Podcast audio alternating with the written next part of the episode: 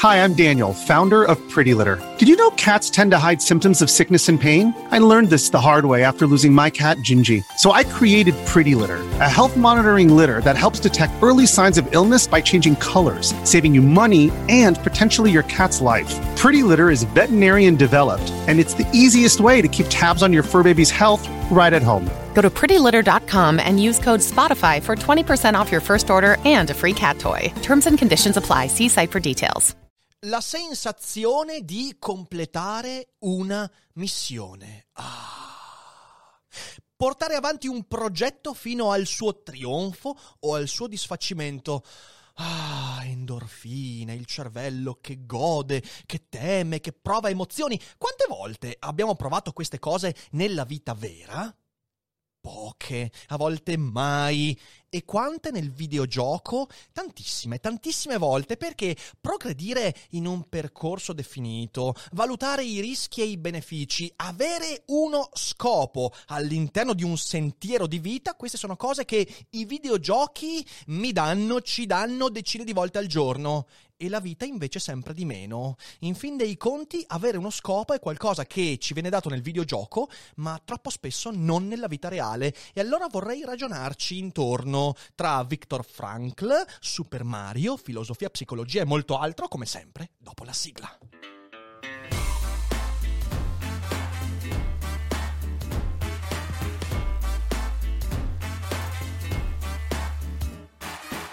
Sei su Daily Cogito, il podcast di Rick Dufer. E chi non lo ascolta è cibo per gli zombie. Che scopo può avere un uomo che durante una giornata registra sei video? ben poco, deve darsi uno scopo. Quindi se mi vedete un po' abbacchiato giù di energie, forse non sarà così, ma se sarà così è perché sono veramente cotto. Stiamo arrivando alla fine dell'anno dopo tre mesi di delirio, di continue live contenuti, ma grande, grande, grande soddisfazione. Quindi grazie intanto a tutti quanti per il supporto di questi mesi. È bello quello che abbiamo cominciato in questa terza stagione e il 2021 sarà ancora meglio con tanti ospiti, tanti progetti, tante rubriche che tante idee, tanti scopi.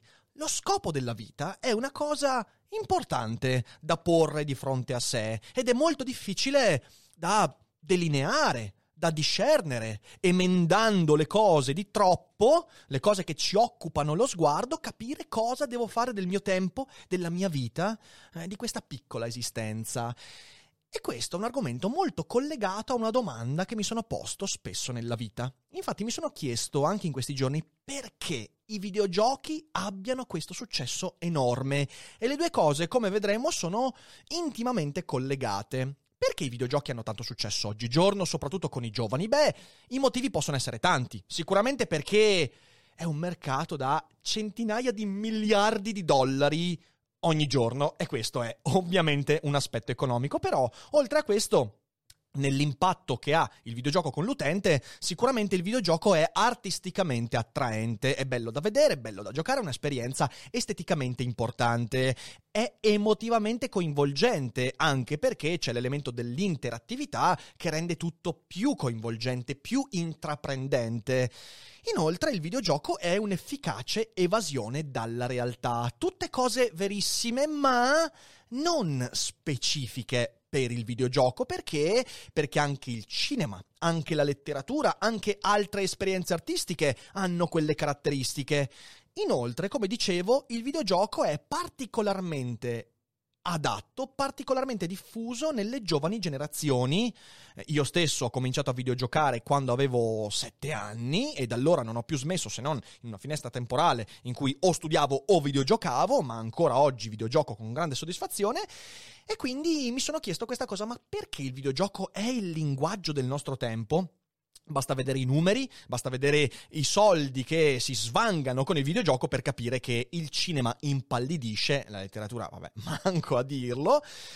E me lo sono chiesto quindi, perché? Perché il videogioco e me lo sono chiesto finché ho riletto in questi giorni Viktor Frankl, psicologo, logoterapeuta, poi cercheremo di capire cosa si intende con questo, anche filosofo, eh, di cui abbiamo discusso in passato alcune volte, ho consigliato il suo bellissimo testo L'uomo in cerca di senso, uno psicologo nei lager, che è un testo che andrebbe letto da chiunque, e c'è un altro libro che è molto interessante, La sofferenza di una vita senza senso, che è veramente, veramente illuminante. Trovate il link in descrizione. Questo è un libro che parla della logoterapia. Di cosa si tratta? Si tratta di un tipo di psicanalisi che rigetta la visione meccanicista della psiche. L'uomo, secondo Frankl, secondo il logoterapeuta, non è soltanto i meccanismi che lo hanno prodotto, ma è anche i luoghi verso cui tende. È un libro che criticando Freud, Jung e Adler, i tre grandi padri della psicanalisi contemporanea, i quali portavano in modi molto diversi però avanti una visione meccanica dell'uomo. La psicanalisi deve studiare i luoghi da cui provengono i nostri pensieri, le nostre angosce, con Freud che va a individuare l'aspetto meccanico e le cause scatenanti nell'infanzia, Jung negli archetipi e via dicendo. Quindi un libro contro Freud, Jung e Adler in cui Frankl porta avanti un'idea diversa che l'uomo è certamente anche quei meccanismi, ma è anche, anzi soprattutto secondo Frankl, il proprio progetto. E quindi la logoterapia cerca di studiare i fenomeni psichici, le nevrosi, le psicosi, anche e soprattutto guardando ai desideri, alle tensioni, allo scopo che un individuo si dà e credo sia un atteggiamento importante, è la tensione teleologica. Certo, la scienza contemporanea ha cercato di disfarsi del concetto di te- teleologia, cioè lo studio degli scopi ultimi, del luogo verso cui tendiamo, perché da molti è considerato antiscientifico ragionare su quello. Però dall'altra parte Frankl ci dice che la teleologia in realtà va studiata. Perché? Perché lo scopo della vita non ha a che fare solo con i meccanismi da cui proveniamo. Altri filosofi nel corso del, del, del, nel corso del Novecento hanno seguito la stessa direzione. In primo luogo mi vengono in mente Karl Popper, di cui abbiamo fatto la monografica un paio di giorni fa, recuperatela perché merita di essere vista, e poi Thomas Nagel, contemporaneo, con i suoi libri come per esempio uh, The Look from nowhere, lo sguardo da nessun luogo, che cerca di dire eh, la coscienza non si spiega soltanto con la conformazione dell'organismo, del cervello e dei neuroni, è anche telos, è anche scopo, è anche tensione. E quindi da un lato abbiamo Popper che nei suoi libri dove discute del rapporto mente e corpo dice che la mente dell'uomo non si riduce ai meccanismi del cervello e che l'uomo appunto è uno slancio in avanti e quindi uno slancio che è intrinsecamente antideterminista. Poi c'è Nagel che rifiuta il riduzionismo psicologico il quale tratta l'uomo come un semplice apparato e si dimentica quindi della dimensione teleologica. E poi abbiamo avuto tanti altri, per esempio Sartre, e in maggior parte l'esistenzialismo in Sartre, è proprio quel pensiero che cerca di rigettare l'uomo come mero frutto delle concause meccaniche che ci producono in quanto individui, oppure Bergson con il concetto di slancio vitale. Questo solo per dare un quadro e dire che l'idea di Frankl, discutibile ovviamente, però ha avuto una certa tradizione nel Novecento, una tradizione antimeccanicista. Trovo tutto questo in contrasto con una certa pedagogia moderna, che invece vuole ricostruire l'immagine del bambino dell'infante come se fosse un fascio di impulsi, eh, il risultato delle eredità biologiche, culturali e via dicendo, una traccia di qualcosa che è determinato, un segno, il bambino è un segno per la pedagogia da domare e da educare. Educare come? Beh, andando a studiare come i meccanismi hanno formato quell'individuo. Ci si dimentica, con questo atteggiamento pedagogico, che ha un che anche di paternalista. L'uomo è il meccanismo che lo produce e guardando solo quel meccanismo capisco cosa farne di quest'uomo. Ci si dimentica che il cervello, per esempio, è continuamente slanciato in avanti e ciò che sta alle spalle del mio presente è solo, ovviamente solo, fra virgolette, la cassetta degli attrezzi per dare forma allo slancio, ma lo slancio è un qualcosa che, secondo questi autori, non si riduce al semplice meccanismo da cui proveniamo. E non è un caso che l'infanzia sia, in molti casi, non in tutti, ma in molti casi, il momento più avventuroso della nostra vita in quel momento noi siamo meno meccanismi e siamo molto più slancio perché la traccia del passato incide molto di meno su di noi, ma seguendo ciò che dicono i meccanicisti noi dovremmo anche essere molto di meno nel presente della nostra infanzia perché meno abbiamo alle spalle, meno dovremmo mostrare e invece guarda caso, meno abbiamo alle spalle, più ci slanciamo in avanti, meno misurati, più incoscienti nella dimensione del gioco. Ecco, quando siamo infanti, quando siamo bambini, siamo 80% slancio, progetto incosciente, ignoto e assolutamente inconsapevole e quasi irresponsabile e 20% sedimento, il passato, il meccanismo e via dicendo. Mano a mano che cresciamo questa percentuale si riduce dal lato del progetto e aumenta dal lato del sedimento fino ad arrivare al momento di massima immobilità che speriamo non arrivi mai nella vita di nessun individuo ma che per alcuni prima o poi arriva e quando arriva ci si mette in testa di insegnare agli altri come vivere ovviamente perché questo è una conseguenza inevitabile. Ed è questo, secondo me, della dimensione dell'infanzia che noi rimpiangiamo, non la spensieratezza, non l'innocenza, che in realtà non esiste, non siamo mai innocenti, anzi, da bambini siamo ancora più incoscienti e quindi bastardi. Ma non rimpiangiamo quello, rimpiangiamo il fatto di essere slanciati in avanti senza la zavorra che ci sta dietro. E secondo Frankl, che vi consiglio veramente di leggere perché è un grandissimo autore, dimenticare lo slancio in favore del meccanismo produce e reitera le nevrosi. L'accusa che Frankl fa nei confronti di Freud e Jung è molto forte. Non solo il vostro sapere meccanicista va a non risolvere le nevrosi, ma a volte va a moltiplicarle, a reiterarle proprio perché impedisce all'individuo di porsi la domanda giusta sullo slancio in avanti, sul significato, sul senso di cui ha bisogno. L'individuo, infatti, quando viene trattato da semplice marchingegno, perde la capacità di dare senso alle cose e subisce il senso dello psicanalista in quel caso. Sulla base dell'infanzia, dell'archetipo, del discorso dello psicologo, dice Frankl, tu dai un senso alle cose, ma non è più il tuo senso e questo crea nevrosi. Così ci si disabitua a pensare al domani come a un disegno e lo si considera come una mera conseguenza. Io non sono più responsabile di quello che di me avverrà domani, perché mi sono affidato al discorso di qualcun altro che mi racconta i meccanismi da cui provengo. Ma è chiaro che questo tiene lontano eh, un punto fondamentale, cioè affrontare quello slancio, quel progetto, perché che ci piaccia o no, la nostra esistenza è in buona parte dove sto andando, quale significato do alle cose che sto vivendo, dove voglio andare. Così, secondo Frankl, con questo atteggiamento meccanicista si perde molto presto il contatto con i propri, eh, con, con i propri sogni, perché il progetto viene subito svalutato e deriso. E io so che ci sono tanti ascoltatori giovani qui su Daily Cogito e Molto spesso io ricevo mail di persone che mi dicono Rick, io vorrei fare questo, ho il sogno di fare questo, però ho genitori, sorelle, fratelli, insegnanti che mi dicono ma dove vuoi andare? E questa cosa scoraggia. Perché scoraggia? Perché c'è una valutazione meccanicistica delle possibilità. E secondo Frankl, e anche secondo me, questo è un grave problema. Ecco, torniamo al videogioco. Il videogioco ha un successo così enorme in quest'epoca non perché simula la realtà, simula la capacità di interpretare quella dimensione di slancio.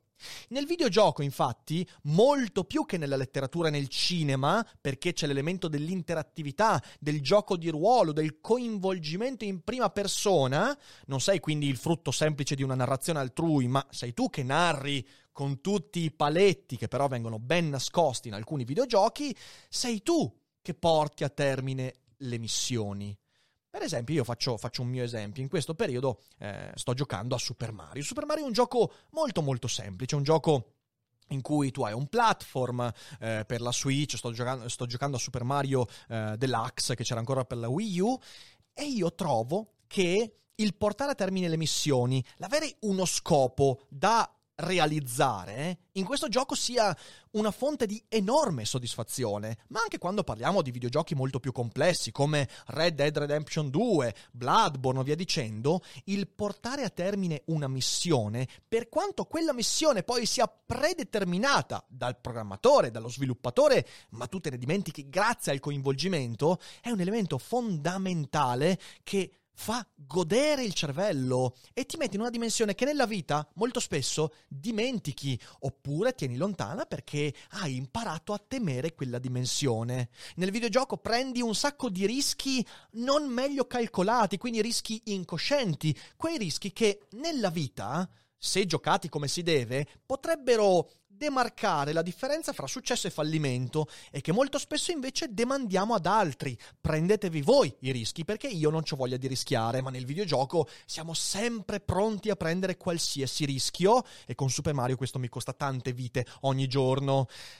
Trai benefici dalle giuste decisioni nel videogioco e perdi di fronte alle decisioni sbagliate. Anche questo ti permette di migliorare di volta in volta, quindi di allenarti. E tu nel videogioco usi il tuo tempo per fare una cosa che in realtà andrebbe fatta nella vita. Usi il tuo tempo per raggiungere obiettivi e per migliorare le tue capacità. Tutti questi sono elementi che in Frankl sono parte integrante dello studio della logoterapia. Il logoterapeuta va proprio a indirizzare la sua analisi in quelle direzioni, raggiungimento di obiettivi, svolgimento di missioni, per quanto semplici, per quanto legate a uno stato clinico, però sono letteralmente missioni, il dare uno scopo al tempo e riempire la tua giornata di cose a cui dare significato riempi tu il tempo, il videogioco ti permette di riempire il tempo, altro che evasione. E il videogioco, la dico grossa, è un grido di aiuto. Certo, cari videogiocatori, non fraintendetemi, non prendetela male, non sto dicendo, non sto cercando di psicanalizzare il videogiocatore, sto dicendo perché in quest'epoca il videogioco ha così tanto successo e questo per me è un elemento chiaro che io vivo tranquillamente. Anche io gioco e anch'io analizzando il modo con cui gioco mi accorgo che quel tempo mi dà cose che a volte la vita non mi dà. Certo, qualcuno potrebbe dire, beh, ma grazie tante, Rick, non abbiamo tante missioni da svolgere perché viviamo in una situazione più pacificata, certo, ma l'essere in una situazione pacificata e controllata non significa esentarci da quella necessità di riempire il tempo con cose a cui dare significato, progetti, missioni, obiettivi, miglioramenti, automiglioramenti, rischi, errori e continuo allenamento. Nel videogioco lo facciamo lo facciamo in relazione a una vita in cui non lo facciamo più. Quindi sì, il videogioco è un grido d'aiuto se prendiamo la prospettiva di Viktor Frankl, il quale ci ricorda una cosa importante, che noi siamo creature teleologiche. E io questa cosa la voglio ribadire tante volte in questa prossima ventura stagione di Daily Cogito che ci aspetta nel 2021, perché troppo spesso l'essere considerati e il considerarsi creature teleologiche è una cosa demandata all'ambito religioso, ma noi possiamo tranquillamente, e Frankl lo fa, considerarci creature teleologiche con un progetto, con uno scopo, pur in una prospettiva non solo laica, ma aconfessionale. E se tutti quanti invece per paura dello spauracchio religioso smettiamo di dirci che siamo teleologici, beh, rischiamo di farci molto male e di lasciare quel discorso soltanto a chi poi lo gira in modo appunto religioso, teologico e via dicendo. Il senso della vita, che è questa cosa che nessuno capisce, il senso della vita che non c'è perché lo produciamo, il senso della vita sta nell'incarnare il proprio progetto. E nel videogioco questa cosa emerge però lottando, diciamo così, noi abbiamo fatto uscire la teleologia dalla porta e rientra dalla finestra e la viviamo lì nel videogioco dove abbiamo uno scopo e cerchiamo di raggiungere con missioni, comportamenti, allenamenti e rischi quello scopo. Un mondo che trasforma l'uomo in mero meccanismo eh, non toglie questa verità, cioè che siamo creature teleologiche. L'uomo cerca il suo progetto in altro. Se ci convinciamo di essere meccanismi assolutamente determinati da analizzare soltanto nel passato e senza dare importanza a quello che vogliamo fare del futuro, non è che smettiamo di dare senso alle cose, perché noi funzioniamo dando un senso alle cose, semplicemente ci arrendiamo molto spesso e diamo un senso soltanto a quell'evasione, a quel videogioco, a quelle missioni. E secondo me dal videogioco dovremmo imparare proprio questo. Se non ci viene permesso di dare ordine e senso alle cose, perché ci sentiamo repressi da questa visione meccanicistica, ma non voglio farla troppo, troppo dura, insomma, c'è nella pedagogia, c'è nell'insegnamento scolastico e via dicendo, se noi sentiamo questa repressione e non possiamo dare un senso alle cose, vivere un progetto, vivere la vita come una missione nella nostra vita, finiamo per trasferire quell'energia in altro.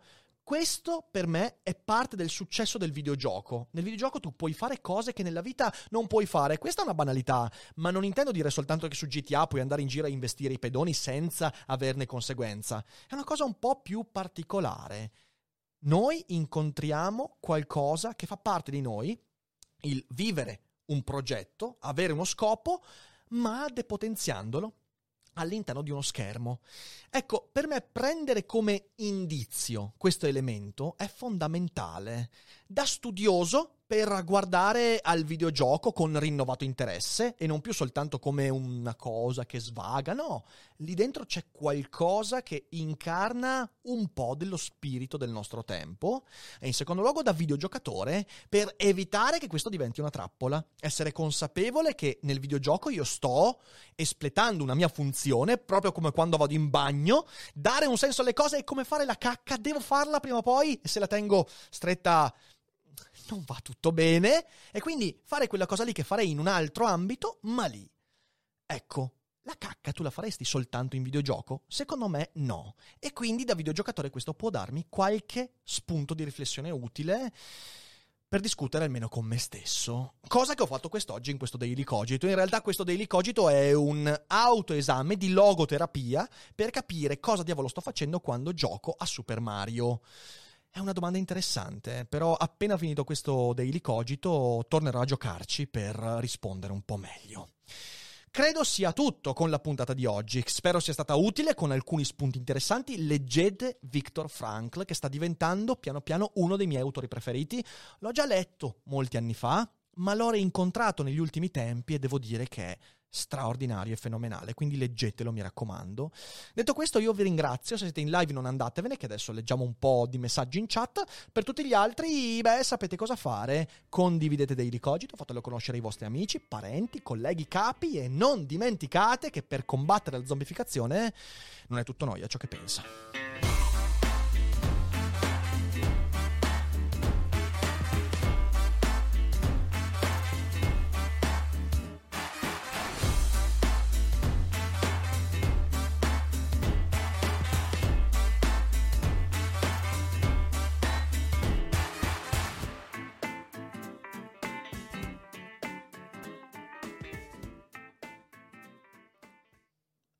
Ho già visto, ho già visto la domanda.